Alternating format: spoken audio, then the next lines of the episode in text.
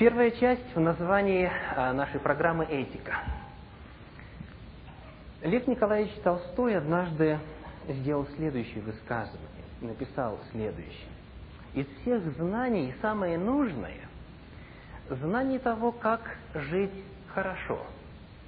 То есть жить так, чтобы делать как можно меньше зла и как можно больше добра. Классик русской литературы, известный писатель, мыслитель и во многих отношениях выдающийся человек сказал, говоря об этике, вот эти слова. Давайте попытаемся увидеть главное утверждение, которое есть здесь. Во-первых, Толстой считал, что существуют критерии добра и зла, что добро и зло объективно существует, и его можно различить. Во-вторых, в этой фразе содержится утверждение о том, что человек в состоянии сделать этот выбор. То есть вопросы добра и зла, они не настолько запутаны, чтобы мы не были в состоянии избрать зло и стараться, избрать добро и стараться делать его как можно больше, и уклоняться от зла и стараться а, попадать в ситуации, связанные со злом, как можно меньше. В-третьих, он утверждал, что знание о добре и зле – это самое нужное знание. В-четвертых, оно имеет практическую ценность. То есть речь идет не только о том, что необходимо получить набор понятий о том, что такое добро и что такое зло. Речь идет не, о, не только о том, что нужно познакомиться с разными этическими системами, но необходимо практическое знание, необходима жизнь в соответствии с этими критериями добра и зла. И последнее, жизнь в соответствии с этими критериями приносит радость. Он говорит, самое главное знание, самое нужное знание, это знание того, как жить хорошо. Человек поступает в соответствии с тем, что он знает, как добро, он получает удовольствие. Приходилось ли вам когда-нибудь просто испытывать огромное удовлетворение от того, что вы поступили правильно? Может быть, это было невыгодно вам с финансовой точки зрения, может быть, вы вызвали на себя шквал обвинений и упреков со стороны ваших сослуживцев или даже членов семьи, или даже близких друзей, но вы знали, что вы поступили правильно, и потому вы чувствовали что? Радость. Вы чувствовали внутреннее удовлетворение. Какой-то внутренний барометр внутри вас говорил о том, что, несмотря на все осложнения, вы были правы. Итак, давайте еще раз посмотрим на это высказывание. Из всех знаний самое нужное – знание того, как жить хорошо. То есть жить так, чтобы делать как можно меньше зла и как можно больше добра.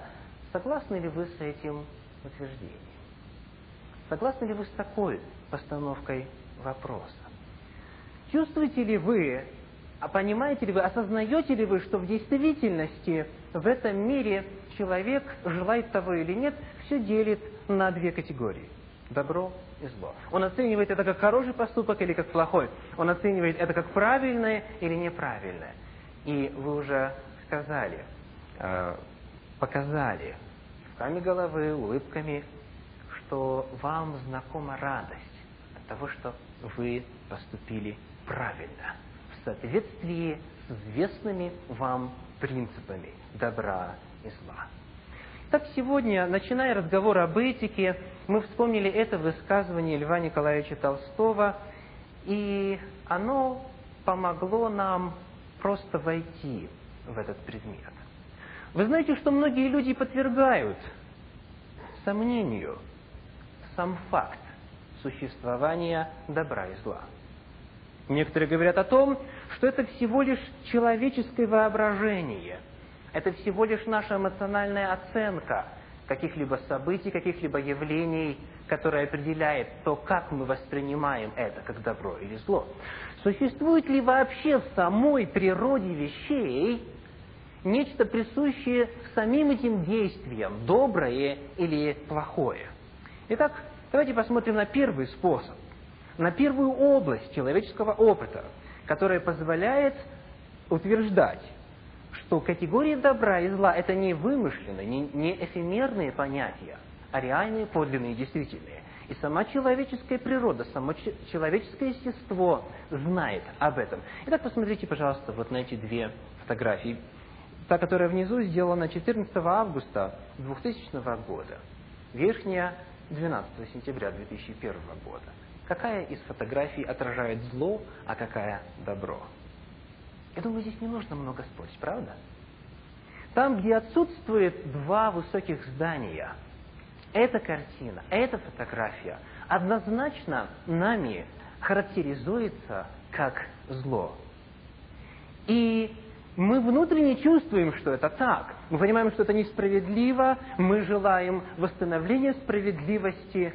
Вот этот вот внутренний критерий существует в каждом человеке и, и говорит о том, что вот такие понятия, как добро и зло, человек в состоянии воспринимать, следовательно, они реальность. Философ Эммануил Кант называл эту способность человека категорическим императивом категорический императив. Это способность человека классифицировать все явления как добро или зло. Мы оцениваем постоянно.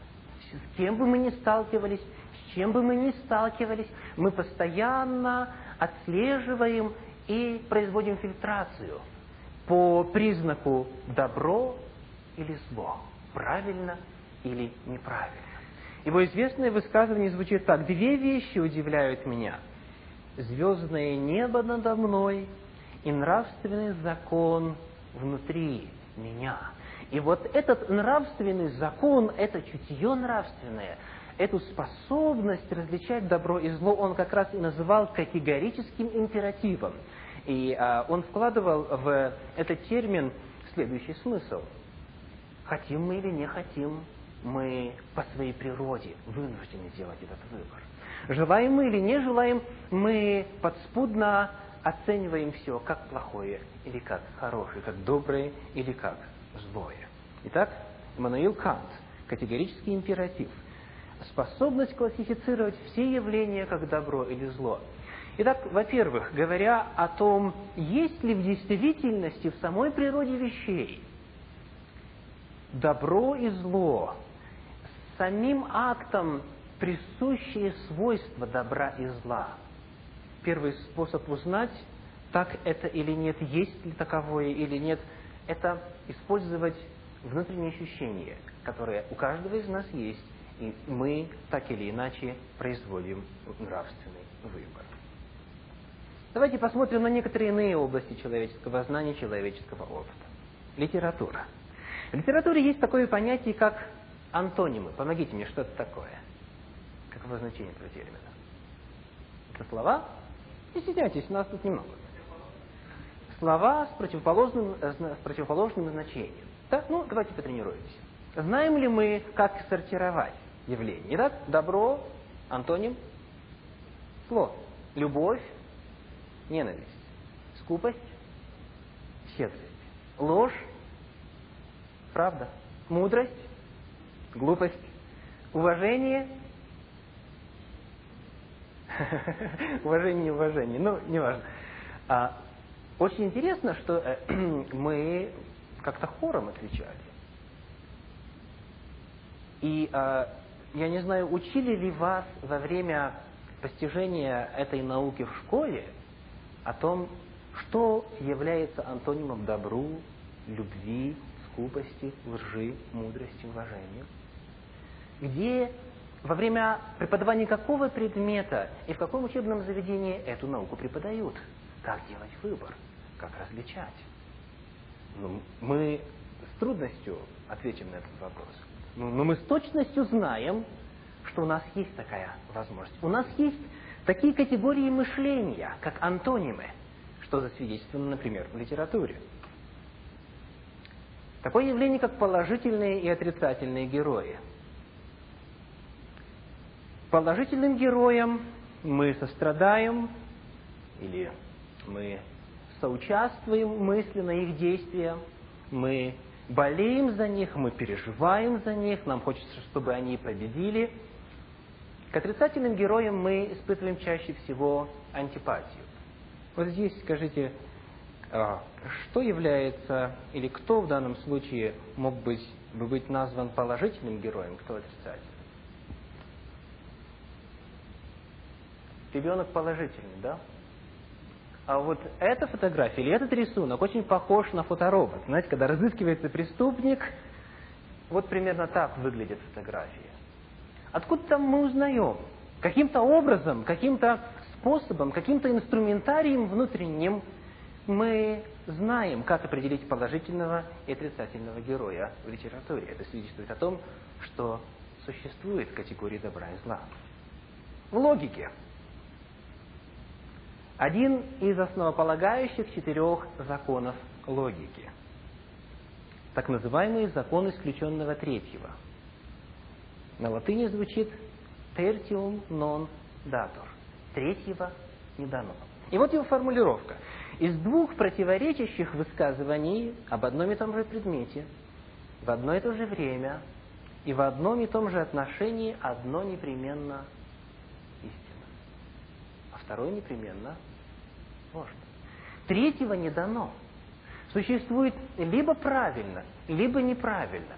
Существует либо верно, либо неверно. Таким образом, логика, как еще один а, способ определения ответа на вопрос, существует ли вот это разделение, помогает нам ответить на этот вопрос утвердительно. Химия. Мы берем только несколько примеров из разных областей. Скажите, слева на вашем экране формула какого химического соединения предложена? Вода. Удивительное химическое соединение. И, возможно, на одном из наших вечеров мы поговорим об этом подробнее. Вода уникальна, и она во многом э, не повинуется законам, которые действуют в отношении других химических сочетаний. Ну, как бы то ни было. Вот эта вода, которая является во многом источником жизни на нашей Земле, которая и определяет фактически жизнь во многих случаях, и во многих отношениях. Ее формула H2O. Две молекулы углерода водорода, ну, видите, вот, вы знаете лучше. И одна молекула кислорода. А что справа нарисовано? Обозначим. Вот, вот, вот это, это, как, как? А, так, еще есть какие ответы? Это перекись водорода. Перекись водорода. Смотрите, те же самые вещества. В чем разница? На одну молекулу больше одной из составляющих. И, и можно было бы, так сказать, интеллектуализировать это что-то и говорить, ну какая разница, ну подумаешь, одна маленькая-маленькая молекула, это все равно одно и то же. Вода, она и есть вода. Эти вещества, они и есть эти вещества, какая разница, чуть больше, чуть меньше. Но если вы попытаетесь выпить вот эту жидкость, находящуюся справа, что произойдет? Ну, как минимум, очень сильный ожог гортани, ротовой полости, пищевода и так далее. То есть, это либо вода, либо H2O, либо что-то другое. Либо то, либо другое. Либо верно, либо неверно. Физики. Вот это символическое изображение на экране представляет собой что? Батарейку. Ни за что не догадаетесь. Батареечка.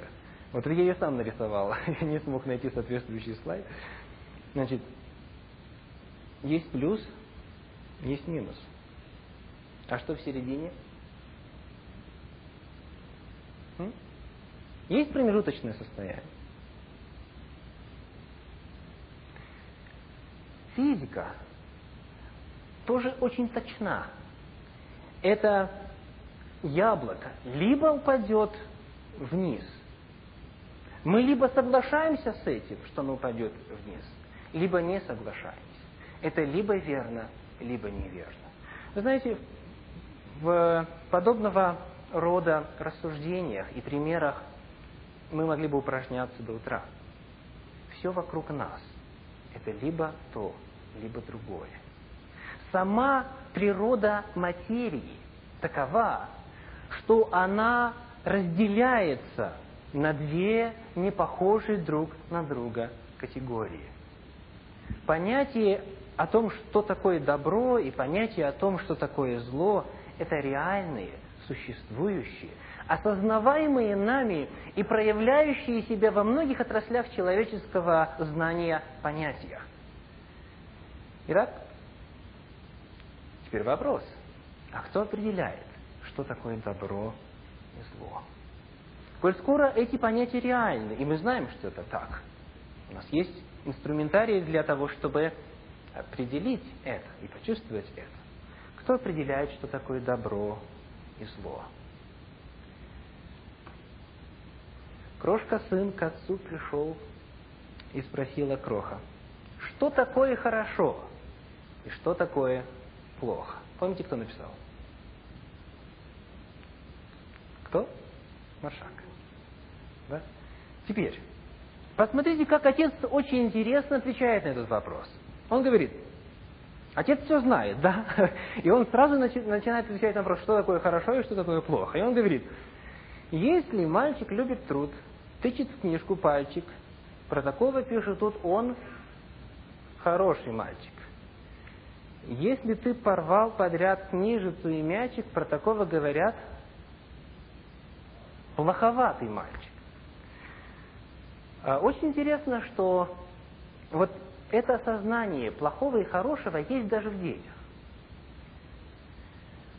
Когда они начинают подрастать, и когда они начинают путь мыс мышления, путь осмысления, они иногда выдают очень интересные фразы. Например, ребенок может подойти вам и сказать, это нечестно. Вы подходите и, и спрашиваете жену, слушай, ты его научила говорить, что я нечестно поступаю? Она говорит, нет, я думала, ты научил. Откуда дети впервые узнают, как определить, что такое честно и нечестно? Это вложено в их природу.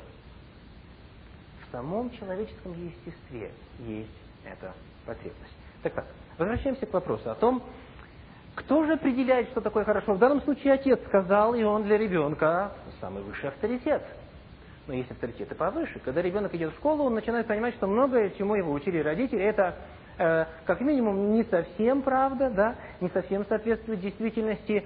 А случается иногда так, что э, в результате получения образования человек начинает даже стыдиться своих родителей, поскольку у них устарелая мораль, у них устарелое представление, и они вообще ошибаются по многим вопросам жизни. Кто определяет, что такое хорошо и что такое плохо? может быть, религия. Многие люди именно здесь ищут ответы на этот вопрос.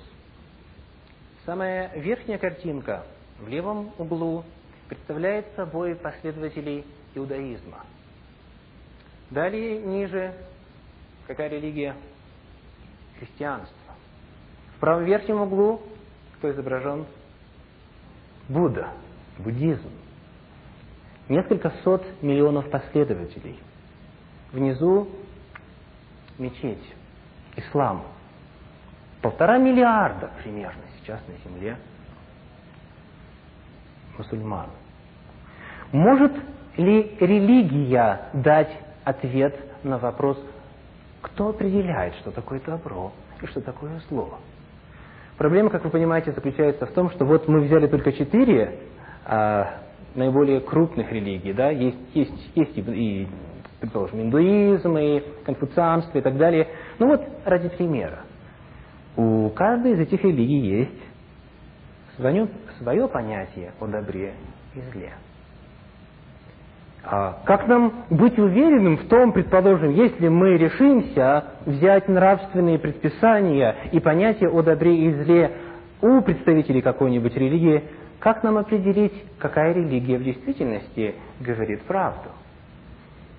Может быть, Религиозные вожди, современные религиозные вожди знают, и они определяют, что такое добро и что такое зло.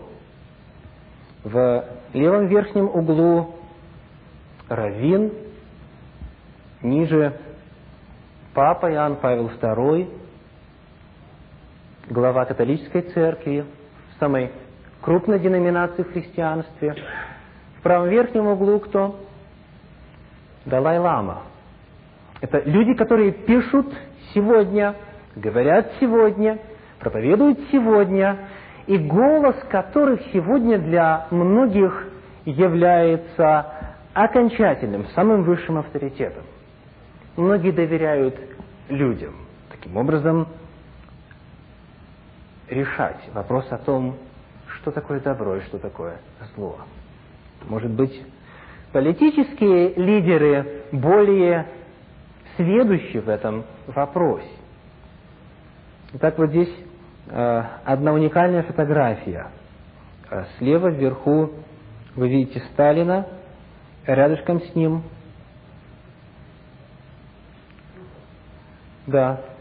Далее внизу современный лидер России, Владимир Путин, Ленин в центре и Джордж Буш, нынешний президент Америки. Идеологии в политическом вакууме, в политической среде появлялись, возникали и исчезали. Некоторые жили чуть дольше, некоторые исчезали раньше – Могут ли политические лидеры для своей страны определить, что такое добро, а что такое зло? Пойдем дальше. Может ли парламент той или иной страны, может ли Государственная Дума, предположим, решать эти вопросы? И будет ли их решение достаточно основательным? А может быть, сам человек определит и может определить, что такое добро и что такое зло. Вот этот вот э, самоуверенный, усмехающийся человек очень похож на многих современных людей, которые говорят, зачем мне нужно слушать Далай-ламу или представителей какой-либо иной религии, зачем мне нужно слушать политических вождей, у меня есть высшее образование, это не одно, у меня есть жизненный опыт – моего уровня знаний вполне достаточно для того, чтобы разобраться в том, что такое добро и что такое зло. Проблема здесь заключается в одном, в субъективизме. Каждый из нас в разной степени образован, в разной степени обладает жизненным опытом, и все мы ограничены. Однажды к моим родителям э, пришел сосед, пожилой человек, и попросил у них градусник.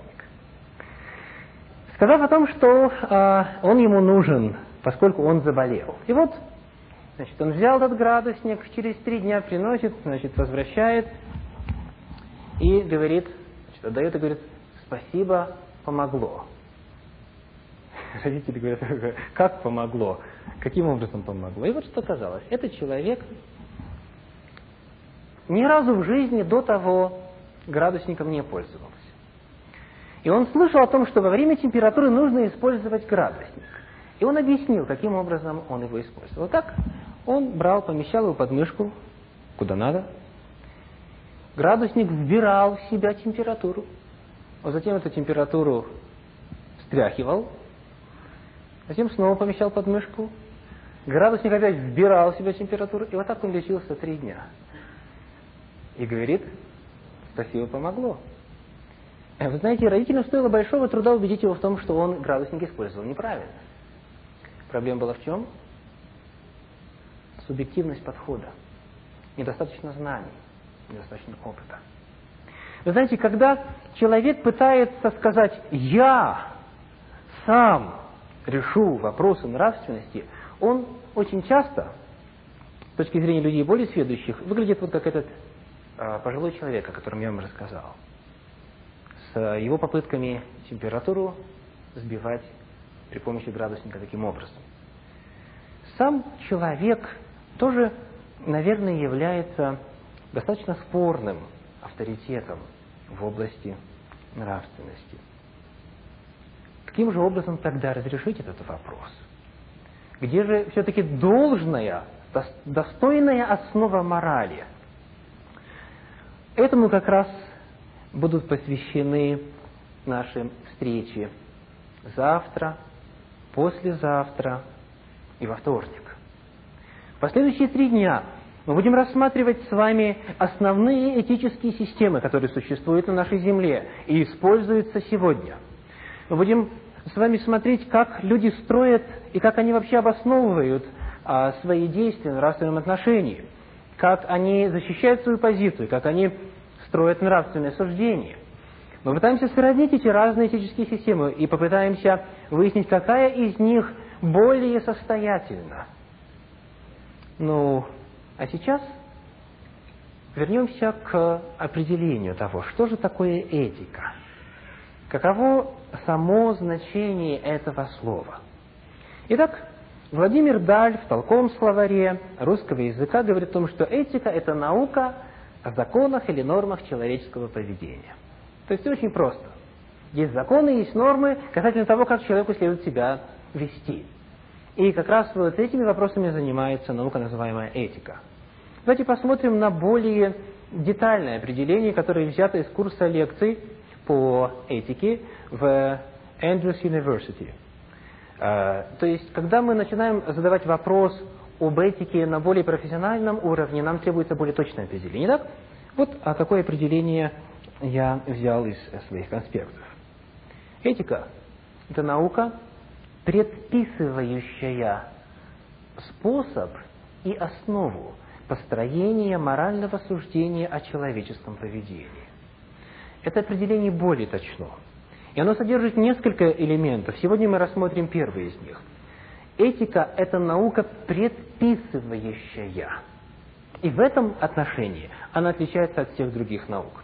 Давайте вспомним, каковы основные правила науки, научного подхода три главных основополагающих правила, говоря, естественно, упрощенно. Итак, первое – наблюдение. Ученый наблюдает за теми или иными процессами и старается, чтобы он воспринимал информацию как можно более объективно и непредвзято. Второй момент – это фиксирование данных. Точное, подробное, тщательное фиксирование вот этих вот результатов наблюдения. И третье – повторяемость. Это означает, что если тот или иной ученый, проделав а, какое-то исследование, приходит к какому-то выводу, то этот вывод можно считать научным только тогда, когда кто-либо иной, кто-либо иной, проделав тот же самый опыт, произведя те же самые наблюдения – и э, пройдя тем же самым путем, зафиксировав эту информацию, придет к чему? К тем же самым результатам. Тогда можно будет говорить о том, что это в действительности закон, один из законов в области науки, что материя в действительности вот таким образом себя ведет. Наука по своей природе описательна. Она занимается э, сбором данных, она занимается систематизацией и объяснением того, как происходит процесс. Наука не может по своей природе, по самой сути своей, по своей методологии требовать что-то, запрещать что-то. Она может только сделать что?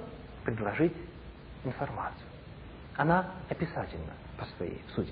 Берем ли мы химию или физику или любую другую науку, методы исследования очень просты. Наблюдение, фиксирование и повторяемость. Когда мы смотрим на этику, она разительно отличается от всех иных наук, потому что она не описывает, а предписывает. Она предписательна по своей сути.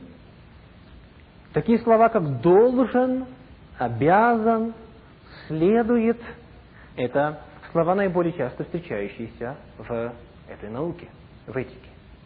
Она не просто говорит, вот там-то и там-то люди делают так-то. Она говорит – ты должен поступить вот так вот. Это наука о законах и нормах человеческого поведения. Ты должен поступать вот таким-то образом. Этика предписательна. И очень часто вот здесь вот на э, этом стыке или вот на этой грани происходят проблемы. Потому что люди часто путают вопрос о том, как кто-либо поступает, и о том, как должно, как нужно бы поступить. Посмотрим на этимологию слова «этика». Это слово происходит из древнегреческого языка. Вот здесь видите э, слово, набранное греческим шрифтом «этикос», нравственный, с греческого. Исследование этимологии этого слова показывает интересную картину. А, изначально это слово означало жилище, стойло, хлев, логовище. Вот видите внизу здесь животные, у них есть определенное место, определенное стойло или хлев. И вот жилище а, справа внизу, жилище людей. Изначально словом «эфикос» в греческом языке обозначало жилище, стойло, хлев, логовище. Потом, несколько позже, появилось, или это слово стало использоваться для описания человеческого поведения. И это слово имеет две главные основополагающие идеи. Первая – это идея безопасности. Для чего мы строим жилище? Да? Для, для чего необходимо логово зверю или стойло скоту? Идея безопасности, место укрытия, там, где человек или животное, какое-либо живое существо чувствует себя спокойно. Однако, э, что выглядит на первый взгляд парадоксально – эта идея связана также и с ограничениями. Вот посмотрите на эту несчастную коровушку слева внизу. Как вы думаете, что у нее на уме? Ей не хочется пребывать за пределами. Ей не нравятся ограничения. Она хочет что? Свободу. Она не понимает, что за пределами этого места, которое безопасно, ее могут ожидать проблема, ее могут ожидать опасности. Безопасность и ограничения – это взаимосвязанные понятия, которые являются главными мотивами этики, если мы исследуем этимологию этого слова. На экране вы видите несколько фотографий, несколько снимков. Слева вверху снимок известного моста. Как он называется? Кто помнит, кто знает? А? Вот здесь Golden, Golden Gate Bridge. Да? Вот посмотрите, здесь вот, кстати, где он находится? Громче. Сан-Франциско. Вот здесь вот вы видите столбики и цепь. Для чего это сделано? Ограничение, да? Перила. Безопасность. Далее, внизу еще один из мостов – вот здесь э, справа внизу более древние сооружения. Вот здесь просто участок перил. Ну и в центре Space Needle. По краям также ограничения. Для чего? Для чего по краям шоссе скоростных мы устанавливаем бордюры? Не такие, как в Советском Союзе были, да? а очень основательные – мощные, для того, чтобы, в особенности на опасных участках, обеспечить больше безопасности. Итак, две идеи в этике очень тесно идут друг с другом, рядышком. Это идея безопасности идея ограничений. Этика определяет тот стиль поведения, тот путь человека, те принципы поведенческие, которые обеспечивают ему безопасность. Но для этого он должен придерживаться ограничений. Для этого существуют такие понятия, как добро и зло. Далее. Очень часто путают два понятия, которые оба родом из древнегреческого языка, как многое в наших понятиях, и э, в терминах. Итак, этикос нравственный как вы помните, это греческое слово стало родоначальником нашего понятия этика. Но есть еще очень похожие по написанию и очень схожие по звучанию слова в древнегреческом языке. Этос означает привычка, обыкновение, обычай. Привычка, обыкновение, обычай. И от этого слова произошло наше этикет. Скажите, чем занимается этикет? Какими вопросами? Тоже правила поведения, не так ли? А в чем разница между этикой и этикетом? Между этими двумя понятиями, которые часто путают. Давайте посмотрим, какие вопросы задает этика и какие вопросы задает этикет. Итак, этика. Нравственно, безнравственно. Хорошо, плохо. Добро, зло. На основании вот этих мотивов человек действует. Этикет занимается другими вопросами. Мотивы совершенно иные, хотя речь также идет о поведении. Культурно, некультурно.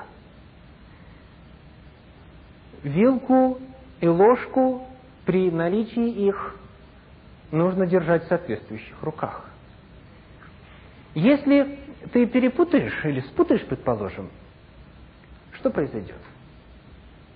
Назовут некультурным человеком, невоспитанным человеком. Да, уместно, неуместно, прилично, неприлично, воспитанно, невоспитанно. Если человек нарушает какие-то предписания этикета, его не считают злым человеком, недобрым человеком. Не правда ли? Вопрос и суть этих понятий совершенно иная. И первое, и второе говорит о поведении. Но этика говорит о добре и зле, а этикет говорит о том, как принято в том или ином обществе. И вот эти два понятия часто не совпадают. Если мы вспомним прошлое нашей страны, Советского Союза, или вспомним прошлое наших предков, какому бы народу мы ни принадлежали, там много традиций, много культурных особенностей. И с точки зрения этикета мы сделали бы нечто. Но с точки зрения этики мы не стали бы повторять путь наших предков. Потому что многое было неправильно. Итак, когда мы с вами будем заниматься вопросом этики, очень важно не путать этикос и этос. Очень важно не путать этику и этикет. Когда мы будем задавать вопрос о том, как поступать, мы будем задаваться вопросом о том, не как это принято, каковы привычки, обыкновения или обычаи, а как это следует сделать правильно ли это, как правильно, что является добром, а что является злом. Давайте сейчас представим следующую ситуацию. Представьте, что ваш супруг или горячо любимый человек смертельно заболел. И врач поставил неутешительный диагноз. Жить осталось пару недель вы узнаете о том, что в одной из медицинских лабораторий уже опробовано и отестировано медицинское средство, препарат, который в состоянии спасти жизнь вашего мужа или жены, или горячо любимого человека. Но придя туда, в эту лабораторию, вы обнаруживаете, что цена за лекарство слишком высока для вас у вас нет средств для того, чтобы заплатить ее. Вы собрали все свои деньги, сколько у вас есть, и из копилки вынули, и отовсюду, но все равно суммы набранной не хватает. Скажем, вы собрали только 10% от стоимости.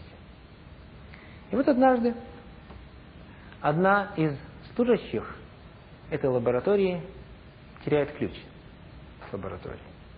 И вы его находите. В этой ситуации можно ли взять ключ, открыть дверь, тогда, когда там никого нет, взять этот медицинский препарат, чтобы спасти жизнь человека? Можно ли украсть, чтобы спасти жизнь? Будет ли воровство в данном случае оправданным? Вот это тема нашего сегодняшнего дискуссионного клуба. Давайте я немножечко расскажу о том, как это сегодня будет проходить. Итак, либо тюрьмы, либо чего-то еще. Такое как бы самопожертвование. В принципе, это плохо, но ради спасения человека можно, и я готов понести за это наказание. А другая точка зрения, она близка к этой. Да, это плохо, но ради спасения я украду, а вот это, видно, был человек верующий, который так сказал, а Бог меня простит. То есть я как бы с Богом потом разберусь. Ради спасения человека это можно сделать. А, есть такая точка зрения, что категорически нельзя, и точка. А, другое мнение, видно, опять же, люди верующие высказали, что было бы лучше все-таки предать все в руки Божьи – и Бог усмотрит. Не воровать, то есть. Довериться Богу, а Бог усмотрит, и если Он является распорядителем жизни, то Бог может исцелить этого человека, здоровье ему послать, но я не буду причастен к нарушению каких-то существующих норм и законов. Это вот как бы основные мысли, которые были высказаны в течение этой дискуссии. Ваше участие. Сегодня мы только попробовали Э, чтобы посмотреть, а каким образом будет проходить обсуждение этих нравственных вопросов каждый день э, во время наших программ. Мы будем предоставлять время для того, чтобы обсуждать вот такие подобные вопросы нравственного плана. Сегодня мы с вами не станем каким-то образом э, утверждать, какая точка зрения права. Я просто хочу сказать следующее касательно этой конкретной ситуации. Если вы заметили, то ответы, которые прозвучали, они строились на каких-то фундаментах. Человек говорил, да, я украду, а другой говорил, нет, я не украду. Но даже вот в этих двух разных ответах были разные причины. То есть, например, один человек говорил, да, я украду, но он один говорил это с одним мотивом, а другой с другим мотивом.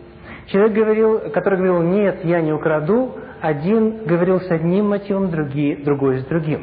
То есть, иными словами, наш ответ вот на подобную проблему или на любую другую всегда будет обоснован какими-то этическими системами, системами ценностей, теориями, которые мы принимаем как данность, как аксиом, как нечто, что не требует доказательств. И вот для того, чтобы эту ситуацию рассмотреть более основательно, нам необходимо знание этих этических систем. И начиная с завтрашнего дня – мы будем исследовать главные этические системы современности. И затем мы непременно вернемся к этой ситуации и попытаемся посмотреть, как представитель ситуационализма, скажем, поступил бы в, это, в этом случае, как представитель культурного релятивизма поступил бы в этом случае, и так далее, и так далее. Достаточно интересный, насыщенный материал, и а, я приглашаю вас не пропустить завтрашней встречи, после завтрашней встречи во вторник, до нашего первого перерыва в программе «Среды». Мы продолжим поднятые вопросы и будем продолжать открывать удивительный мир этики.